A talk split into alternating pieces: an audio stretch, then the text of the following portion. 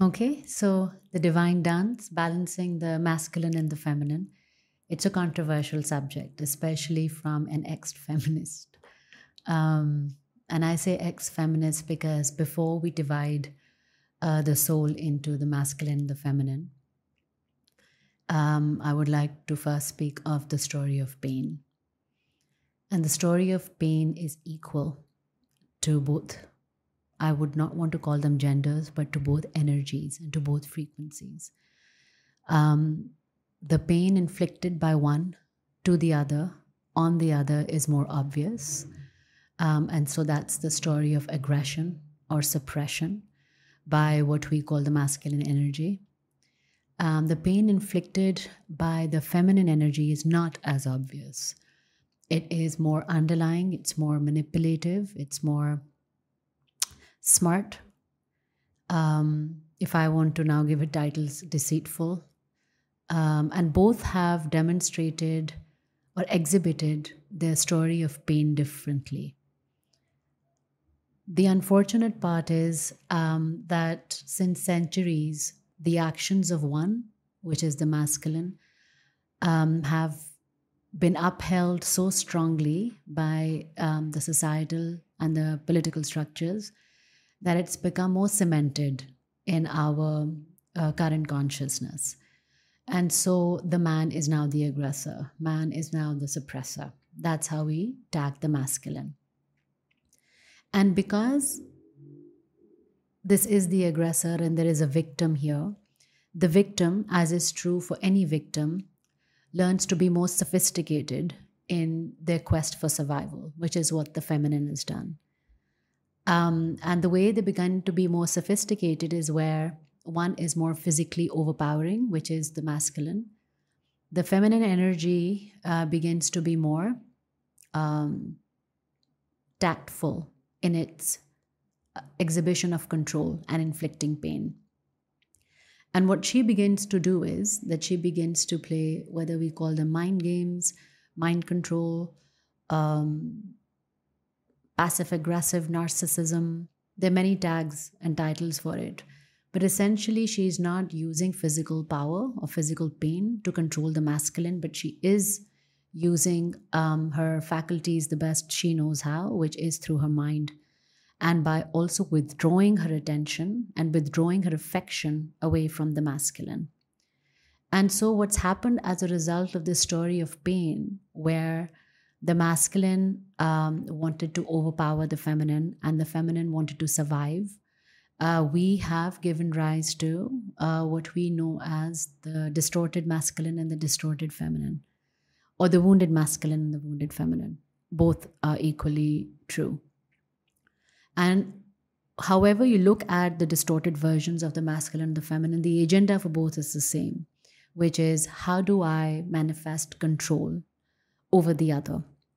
And because the story of pain is equal to the story of control in this particular case, um, the result is dysfunctional political structures, yes, but also very hugely dysfunctional relationships, uh, whether it's in larger families as parents or in uh, more personal relationships.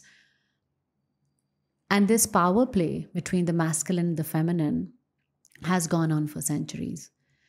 And what I would like to talk about today is the fact that there is no one victim and there is no one aggressor. There is a cycle of pain that began millions of years ago. It was perpetuated, it was upheld, it was solidified, it was um, supported uh, to be for people who wanted to uh, control and for from for from organizations and structures we wanted to control. And the power play has become so big that it has started translating into our personal relationships and not has started it has it it began a while ago. So the breakdown of family structures and the breakdown of personal relationships is the strongest manifestation of this. And that's why there is a step back uh, from some of the communities which understand that no matter how you look at a soul, whether you look choose to look at it from the masculine lens or the feminine lens, um, there is only one reason why a soul would choose to hurt another soul. And that reason is only pain. Only a person in pain raises their hand or raises their voice. Only a person in pain wants to control such that the other, such that the subject does not have the will or the capability to fight back.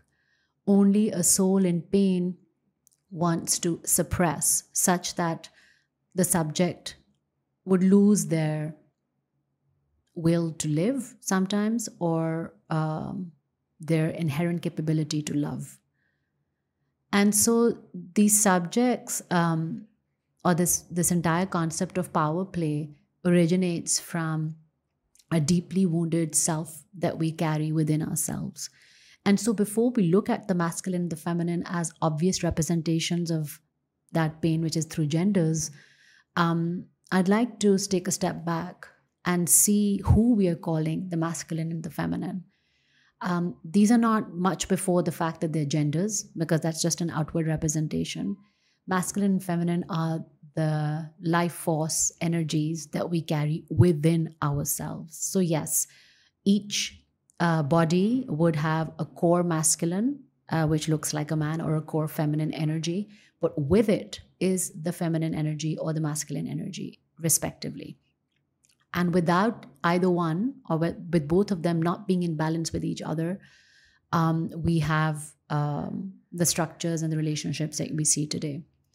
And so when we look at the masculine the feminine energies within ourselves, there's a core role. Like how do you differentiate, right? Like if we if we were to take our eyes away from masculine feminine as genders and begin to look at energies, um, then what is the masculine energy representative of and what does the female energy represent?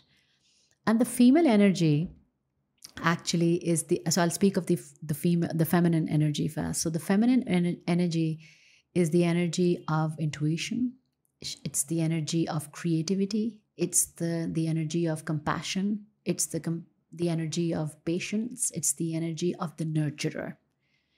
Um, she creates um, she doesn't create. She imagines visualizes dreams and she creates an environment in which the dream can flourish so she is the visualizer the imaginer the imaginative one, the intuitive one, the compassionate one. So she nurtures an environment. That's the energy that we call the feminine energy. And with that is the masculine energy. And what the masculine energy does is once that environment of creative nourishment has been is there, the masculine energy steps in within ourselves to now put it into action, to now physically create kingdoms or canvases or dreams out of or, or reality out of it. So and the creator doer part of it is the masculine. The action oriented decisiveness part of it the courage oriented part of it is the masculine energy. And the the nurturer dreamer um, feeling from the heart and visualizing things of beauty and possibility is the feminine part of it and without each other, none of them are capable of, both of them are not capable of even surviving. And so, balancing the feminine and the, the masculine energies within us is not just a thing of concept or, or poetry or something good to do. It is essentially a quest for survival. Because what you see, what we see now with each person's masculine and feminine out of balance within themselves, either we have um, an entire community of individuals who are supremely talented but lack the motivation to convert their talent or to take their talent forward to bring it to life. Or we have very action oriented, doing driven community of individuals who lack the inspiration, a real soul purpose, a real reason as to why they're taking that action. So they're just, it's mindless action. So at one side, there is a creative, there is pro- creative procrastination. And on the other side is mindless action. So both of them within ourselves represent an imbalance between the feminine and the masculine energies. And how it translates into our everyday relationships is, for example, if a soul's masculine energy is out of balance and the feminine is leading and say the soul primarily identifies as a mass as a feminine so say it's myself right so my um, i i have a core feminine energy which i began off with so i can i'll tell my story i began off with it was an energy that um, was poetic that loved art and beauty uh, literature it dreamt kingdoms from dust into becoming in the on the canvas of her mind. Um, she would sing out of tune. She would, instead of walking, she would skip. Um, there was a lilt to her presence. And she liked giving. She liked, she was a giver. Um, she liked um, telling stories. She liked sharing her sandwiches. She liked sharing her books. So that was me in my core feminine energy. And then life happened. And I found myself, and I felt that was the core feminine energy that I was born with and I would lead with, right? And then there were parts of my uh, life that began to unfold in unexpected ways in a way that my core feminine started to feel wounded and started to feel attacked and started to feel like she must do something to survive. She started to feel that her uh, her love for beauty and poetry and her heart was not enough. And so I began to channel my masculine energy and began to lead with the masculine energy. Now, what that meant was that I um, put aside a lot of things of beauty and love that I liked, and I became very focused and driven, and what some would call ambitious, um, and very successful by worldly definitions. And the only way that I would allow my feminine energy to come out is, is by aligning my career path as being a creative. So I was a creative director was also a strategy director. But I was leading with my masculine. Now, what that meant was that I was hardcore cutthroat when it came to my work, but my ideas were very surface driven ideas, and my behavior in the way that I showed up in my personal life and in office life, in my professional life, in my personal relationships was also ruthless because I was leading from a place of a woundedness so when I was leading from a place of woundedness, I ended up suppressing my feminine. I ended up enabling the distorted version of my masculine energy to come forth. And so both lost, right? There was no success story there. There was no, forget imbalance, because it was originating from a place of pain and wanting to survive and wanting to prove something without dealing with a lot of um, sadness and a lot of pain that was going around in my life. Um, I started to just do and so as a result, I was operating as a wounded soul, but a, a masculine first wounded soul. Now, what would a masculine first wounded soul, as who whose core energy is feminine, so woman, what what kind of relationships do you feel like I would attract in my life, right? It's quite obvious. It's a formula, really. I would attract equally uh, wounded, equally distorted self masculine energies in my life. So, if you were to look at um, either the bosses that I reported to or the structures that I set up and enabled and became a part of, or my personal relationships, all three of them were led by men whose wounded egos or wounded selves were the ones that they were bringing to office and to my life as well. So that meant that their only purpose in life was to control and to make money heedlessly, needlessly, without any purpose. And because I was the same person, there's no judgment right now because I was the same person, I was attracting similar partners. And so that's what it looks like for a wounded soul to lead with a wounded masculine energy when you end up shutting down your feminine. And when I began to, and when I began to want to break out of this pattern, which was about four and a half to five years ago, I broke out with a bang because I it's almost as if, you know, when you're leaving a, I don't know, a jail cell of some sort, the one that you've created, of course, before leaving, you set a match to it. So my last actions before leaving that wounded place were also extreme were also extremely destructive and they were the epitome of what a wounded soul would do so that's what um, how it translates into relationships now similarly and because i've studied the uh, and the reason why I've studied is because I've been, been around uh, wounded masculines whose core energy is masculine, their feminine is also shut down. Um, is when a man leads from a place of uh, lack, place of a lack of self worthiness, place of lack of of purpose, which always come, uh, which will inevitably happen when um, he's not connected to his feminine energy within. The kind of relationships or the partners that they would attract are wounded feminines or distorted feminines who represent a certain archetype uh, who we believe to be your perfect match or your um, you know the, the, the partner that you've always been looking for. So she'd look a certain way she'd have a certain degree she'd talk a certain way she'd be a rebel without being too out there.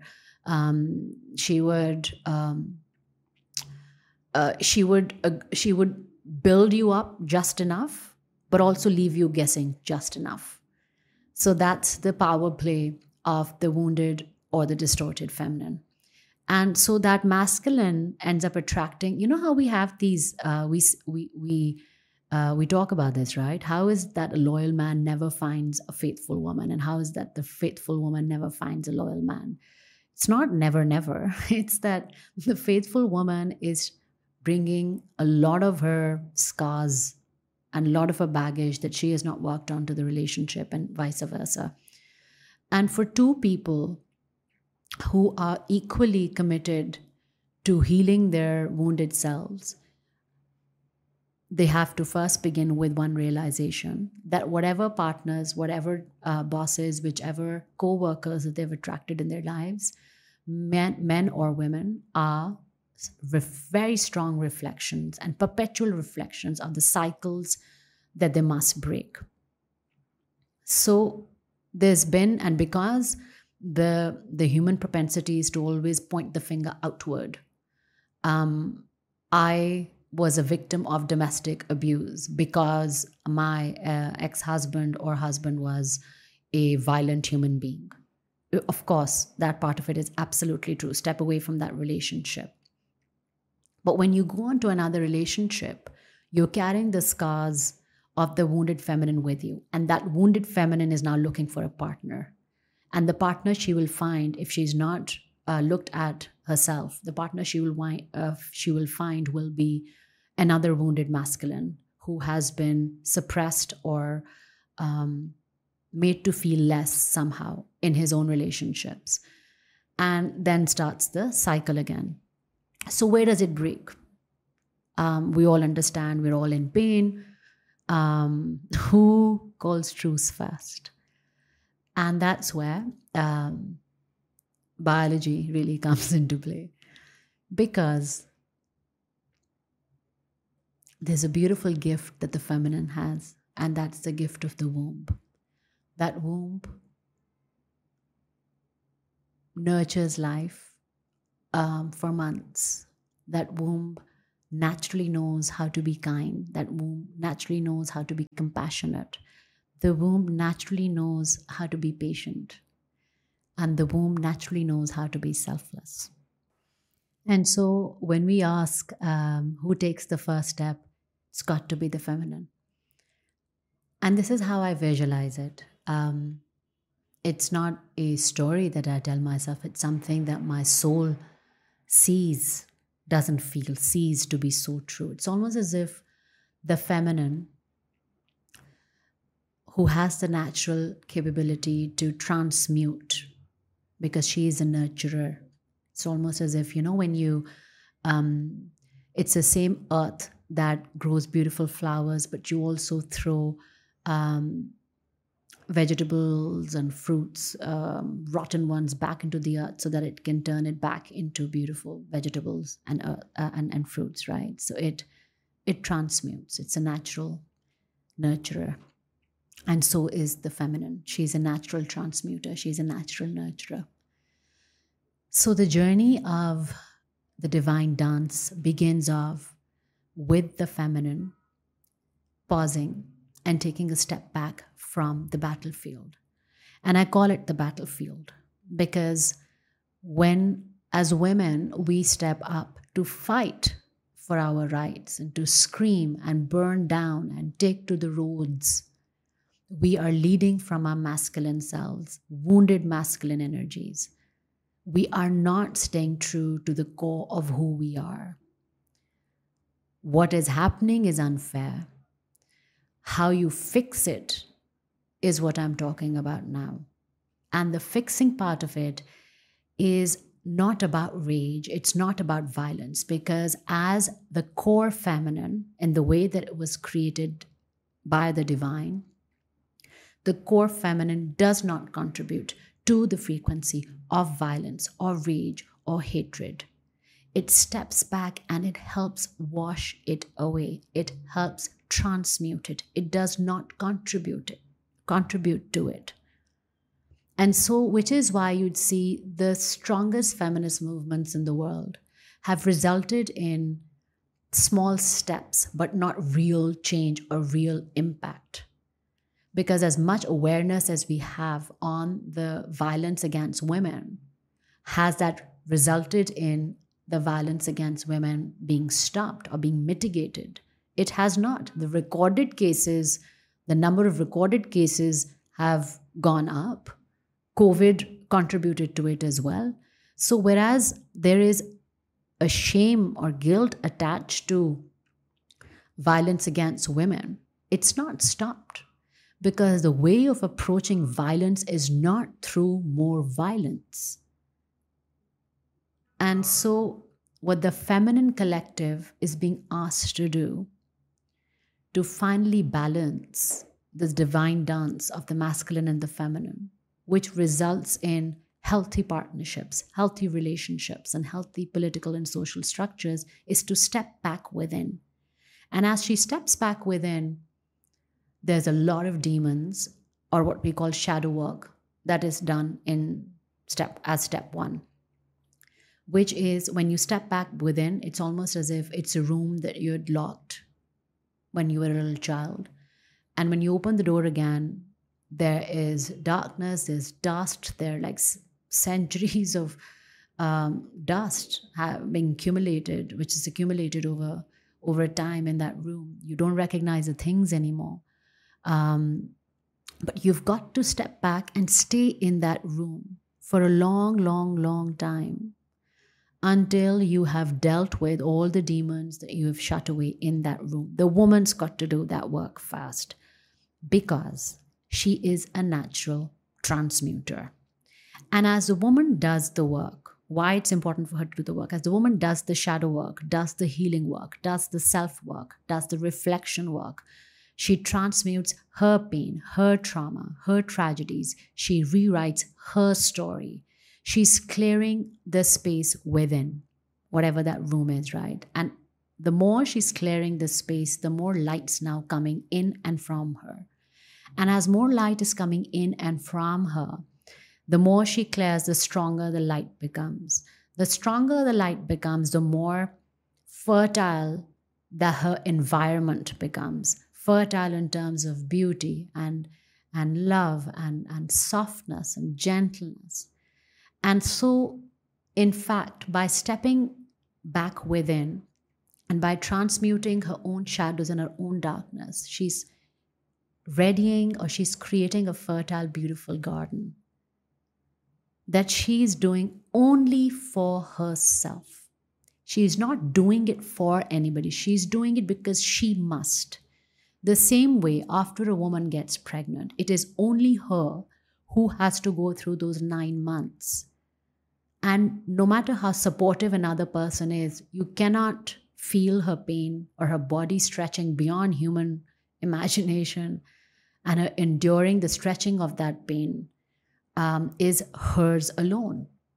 And so she must do this inner work alone, supported by as many people as possible, of course, alone as in for nobody or no thing but herself. And as she does the work and as she grows the garden, as her light becomes brighter and stronger and so powerful for her own self, she begins to recognize some of the innate gifts that she has. Now, the innate gifts of feminine energy are unique. They are of song, they are of music, they are of poetry, they are of painting, they are of self expression in a million different ways.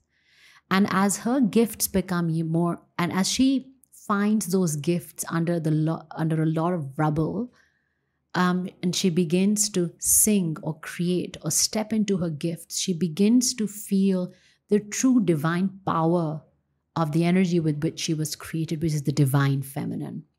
And as she steps into that power and she begins to channel her gifts and she begins to channel that energy that she's born, she has, that's her gift. And she begins to say, sing. Now, I don't mean sing, literally sing also, but sing. When she sings and her lights become, her light becomes strong, it's almost as if with the vibration of that love or that light that she now carries within, the walls of that room and the door of the room begins they begin to break down. And as that happens, and as the light spills over into the darkness of the other room, which is which will, for example, which which imagine for that to be the masculine room, masculine energy room.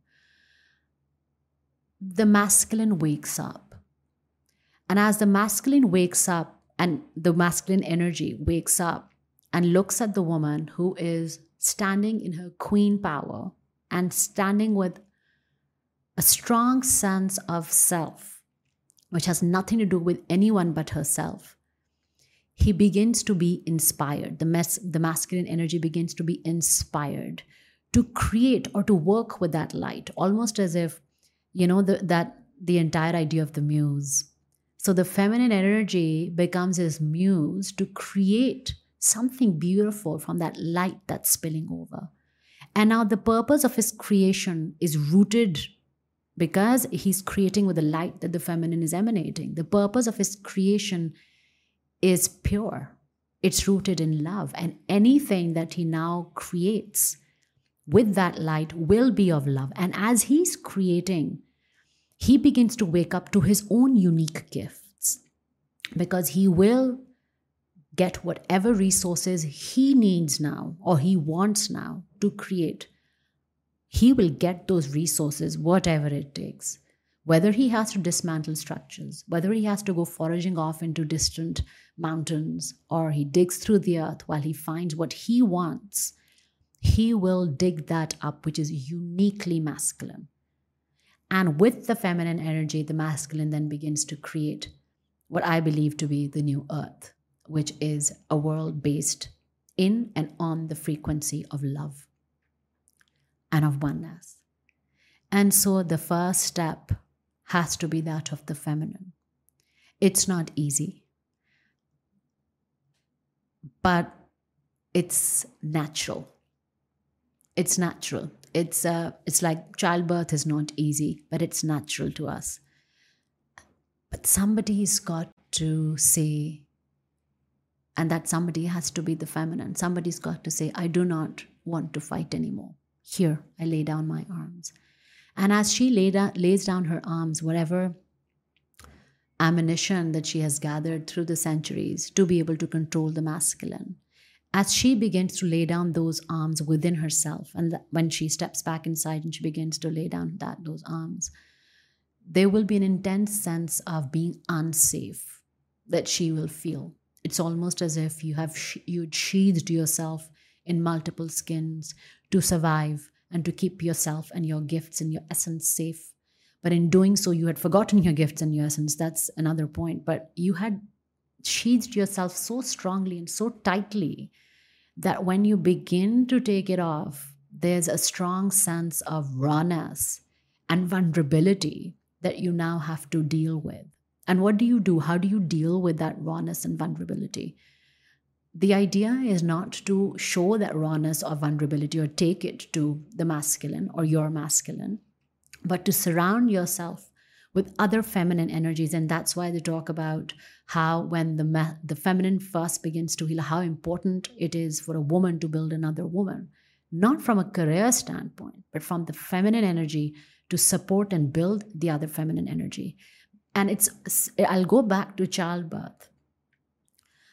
Having your mother there as you are bringing a child to the world, or your sister, or somebody who has been through those labor pains, you do not want your husband there at point at that point. Well, maybe you do, but you know the the support and the the comfort that you get from from having a fellow womb bearer as you're bringing another life into the world is incomparable.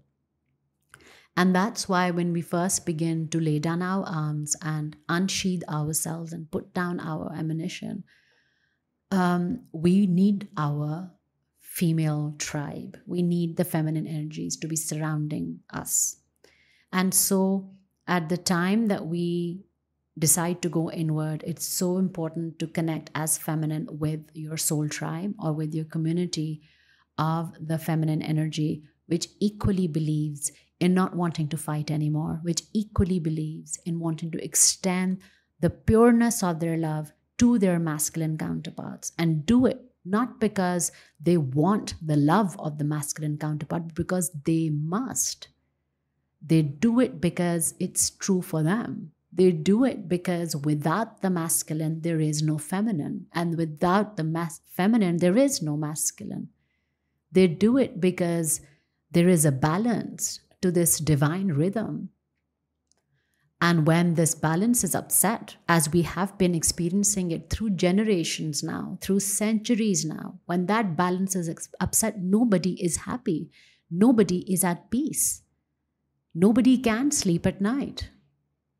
Nobody can be happy without popping pills or getting into um, addictions. We're not happy because there is the divine balance is not balanced. And the first step has to be taken by the feminine. She can only take that step, though, once she sees. And that's why the observer, the one that I've spoken of a few times before, the observer part of it is so important, is when she removes herself from the playing field, so to speak. So imagine there's a foosball, for example, you know, in the foosball, right? There's a this this crazy fight that's happening between the two opponents, and you're both on the field and you're in the moment and you just have to make sure that the ball doesn't get into the goal and like that's the only objective and you're playing the game you're playing the game you're playing the game for centuries you're playing the freaking game but only when the feminine says wait a minute let me see let me observe myself playing that game. So she yanks herself out of the playing field because in that playing field, she's angry. In that playing field, she is motivated to destroy her opponent. In that playing field, she's assaulted by stories and visuals of women being harassed and murdered and raped and and and um, violated and uh, beaten up by their by men. In that game she will find those facts to support the anger and the vengeance with which she's playing the game. But when she removes herself from the game and looks at it she removes herself and looks at the game being played as an observer. Suddenly the masculine and the feminine genders stop being genders and stop they actually begin to be two souls who are so caught up in a cycle of mutually afflicted pain that they have completely forgotten who they are originally. And once the feminine observes those two opponents, she begins to see not them fighting each other or one being oppressed. She begins to see the game and she begins to see the pain and she begins to see that she has a choice to step off the field. And so, anytime, and that's why this analogy of we cannot go within and stay outside at the same time. So when I say the feminine has to take that first step, that first step is not outward. She has to take the first step back in. Whether that means whatever it means, she has to take that uh, step back in. Because as long as she's on that field, she will be fighting. Forget any about what she'll be fighting, and we do not fight anymore. We do not fight anymore. We do not. I ref- we refuse to play the game. I refuse to look at my masculines, the masculines who have emotionally abused me or physically abused me or harassed me and made me feel unsafe and made me feel less or made me I refuse to look at those masculines as ugly people anymore. I don't believe that. I go back to only a soul in pain raises their hand or raises their voice or raises a gun. Only a soul in pain does that and vice versa i refuse to believe that women are manipulative or deceitful and you know they will do whatever it takes to get their way. I refuse to do it because i have experienced within myself the distorted feminine and the divine feminine. And i have experienced within myself the distorted masculine and the divine masculine. And there's a lot of mistrust even between myself between the two energies. And but here's what's happened even as there is an imbalance within myself between the two energies, I still have the observer's advantage. And the adverse observer's advantage enables me to look at this imbalance and not judge it, not be influenced by it, not be pulled down into the game anymore. Observe it and detach, observe it and detach. And what that means is that even as, as recent as a month ago, I found myself I believed that I had healed to a dramatic extent, right? that was my personal belief about myself. And I have. I've come a very, very, very long way. But here are some of the patterns, uh, unhealed patterns, because they go so deep that sometimes they become more sophisticated in manifesting themselves. And you don't realize them at the time that you recognize them as the time that they're manifesting themselves. But now because you've been on the journey for a while it takes you a shorter period to recognize your own patterns and thank god. So what i realized was that um, i believed that i was in balance and yet i was attracting the masculine who was in his uh, wounded state and the wounded masculine, as an outward projection, as a man, looks like a man who is shut down from his emotions, from his feminine. He's all about, he has decided that he is going to show up in the world and do XYZ, and that's all he's focused on doing, and is doing it really, really well. But he's shut away from his feminine, which is the emotional side, right? And I did not, I could not see that because I thought I was healed. So he the outward projection of my masculine would also be a healed masculine. But what I didn't realize was after a couple of weeks in, what I didn't realize was I there was a wounded part of me, my feminine, that had not healed. A wounded part of my feminine who was still looking for validation from her masculine, who was still looking for acceptance, who was still measuring her self-worth from the eyes that the masculine looked at. And that means that my masculine uh, was not in balance within. That's the only way I would be around another energy of a wounded masculine because I have wounded a wounded masculine. So then I stepped back and stepped in, spent some time uh, understanding those imbalances again, talking to them, looking at them, forgiving myself, um, um, extending compassion because that's what the feminine energy does so beautifully, extending compassion to myself telling myself that I've lived a certain life for X many years. Give myself some time, give myself some grace to break out of those patterns as well. And with that same compassion and the same grace that I'm extending to my feminine energy, I then extend the same compassion and the same grace to the expression of my wounded masculine on the outside, to that other human being. And that what that compassion and that grace looks like is um, you might not be open to experiencing the fullness of your emotions right now. I'll step back. I respect who you are. And I hope that you wake up to your heart at some point. and I hope you allow yourself, give yourself permission to do that. So that's the same compassion that then I would extend to my wounded masculine. And when I extend it outward, I'm also, of course, extending it inward. So that means that now I am more aware of the imbalances between my masculine and my feminine energies within. And so I would ask you to do as a clear check of how balanced your masculine and feminine energies within are um, is the quality of your relationships on the outside, whether it's in your workspace, whether it's your friendships, um, your soul tribe, or your personal relationships, or as parents.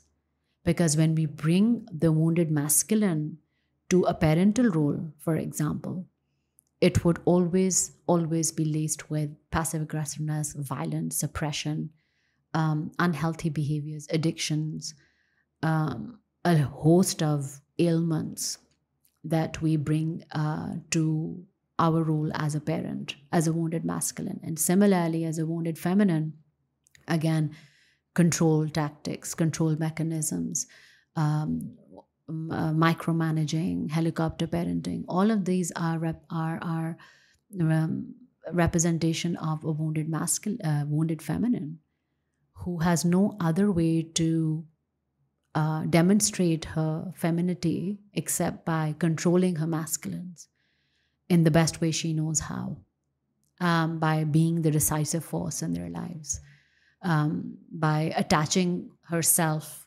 violently to the, her masculines so they never escape her grasp. So that's what that's what it looks like uh, uh, for wounded feminines as parents. So the divine dance is not because uh, it propagates joy, which of course it does, which of course it does. So, but and that is the ultimate goal. The ultimate goal is for both the feminine and the masculine to heal, for the feminine to lead in her own healing, with her own healing. So she creates a beautiful, nurturing environment for the masculine to also lay down his arms, to also step forth in her light and create as he must. That is the goal. And with that purpose and with that beauty in hand, imagine the world that we can create. And I don't mean in a kingdom space uh, version, right? I'm saying in our personal lives, in our own personal homes, in our own personal relationships. When we begin to identify our patterns and the, uh, looking at the quality of uh, our relationships and begin to identify why we're doing what we're doing, why our partners are doing what we're what they're doing, what I, why our kids are behaving the way they're behaving, and we begin to identify how all of those reactions are a part of our own patterns, of our own wounded selves, and begin to step back within and work out that balance through the shadow work through inner reflection, by forgiving ourselves, by acknowledging all our emotions, imagine then the relationships we can create. And it's not, again, it's not easy, but in this world now, more than ever, it is not just possible, but almost here. And I say that because, um, so my, we call ourselves a um, so I have my soul tribe, these beautiful, powerful feminine energies, all in, in, on the journey of healing. All come from different backgrounds and people that I didn't know.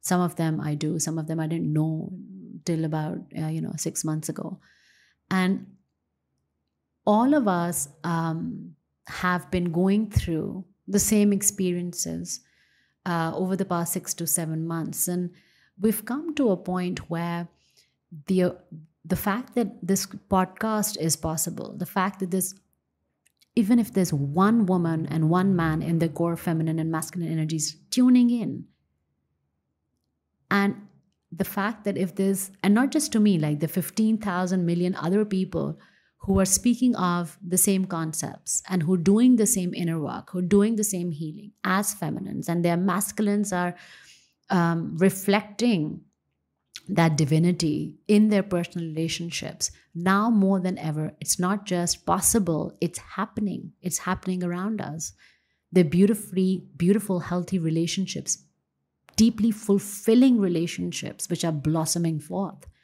And why that's happening is because there is a trust that's being extended from the feminine to the masculine. And it is initiated by the feminine. And that trust is inviting the masculine um, to also begin to break down the walls that he has also built against receiving the pure, the pure love that he's destined to. That's his birthright as well. And for both the masculine and the feminine to um, call truce um, and to lay down their arms. Because without that is a world that we've experienced it thus far, and it's not a world that satisfied us.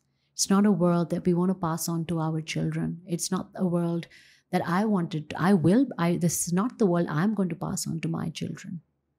My children will not carry the wounds of my trauma. Um, this is where the cycle stops. This is where I break the cycle. They will not carry my generational wounds, not as my feminine and not as my masculine. And they will start creating from their seat of creation, which is a balance of the masculine and the feminine. They will not be told, my son will not be taught what it, what it means to be a real man. What it means to be a real divine man is to be beautifully in touch with your feminine energy and to bring it forth, bring, bring it to life through his determination and focus and, and courage of creation. That's what he's uh, understanding what a, a true man is the one who leads from his heart, the one who cries, and the one who is not afraid to say that he is broken or he's hurting and that he doesn't want to take that responsibility anymore and doesn't want to live up to anybody's dreams anymore. He refuses, my son refuses to continue that cycle of distorted masculine. And I refuse because I have healed my inner masculine enough for him to be able to do the same. That's the gift that I'm giving to my children. That's the gift that you give when you begin to heal your inner feminine, the inner masculine. Your outward relationships represent your healing automatically. And so the gift that I'm asking all of us as masculines and feminines to give ourselves is to look within, see where the imbalance is within us, and understand that all the outward people, places, events are only reflections of the imbalances within us. And there's nobody to blame. There's nobody to point the finger at. There is no aggressor. There is no victim. There has been. Facts tell us they are. But within, there are no aggressors and no there are no victims, there are only people in pain. Heal yourself, face your shadows, do the shadow work. Heal yourself so you can heal your men. Heal yourself so you can heal all generations that ever were and all generations that ever will be. Heal yourself so that you can, so that your children can inherit the world that you wanted to inherit. Do that work and step forth feminine. That is, um, that's it. That's it. I have no other words. Step forth, step up, step within. The feminine's got to do it. Um, so that's it. Thank you. Much love.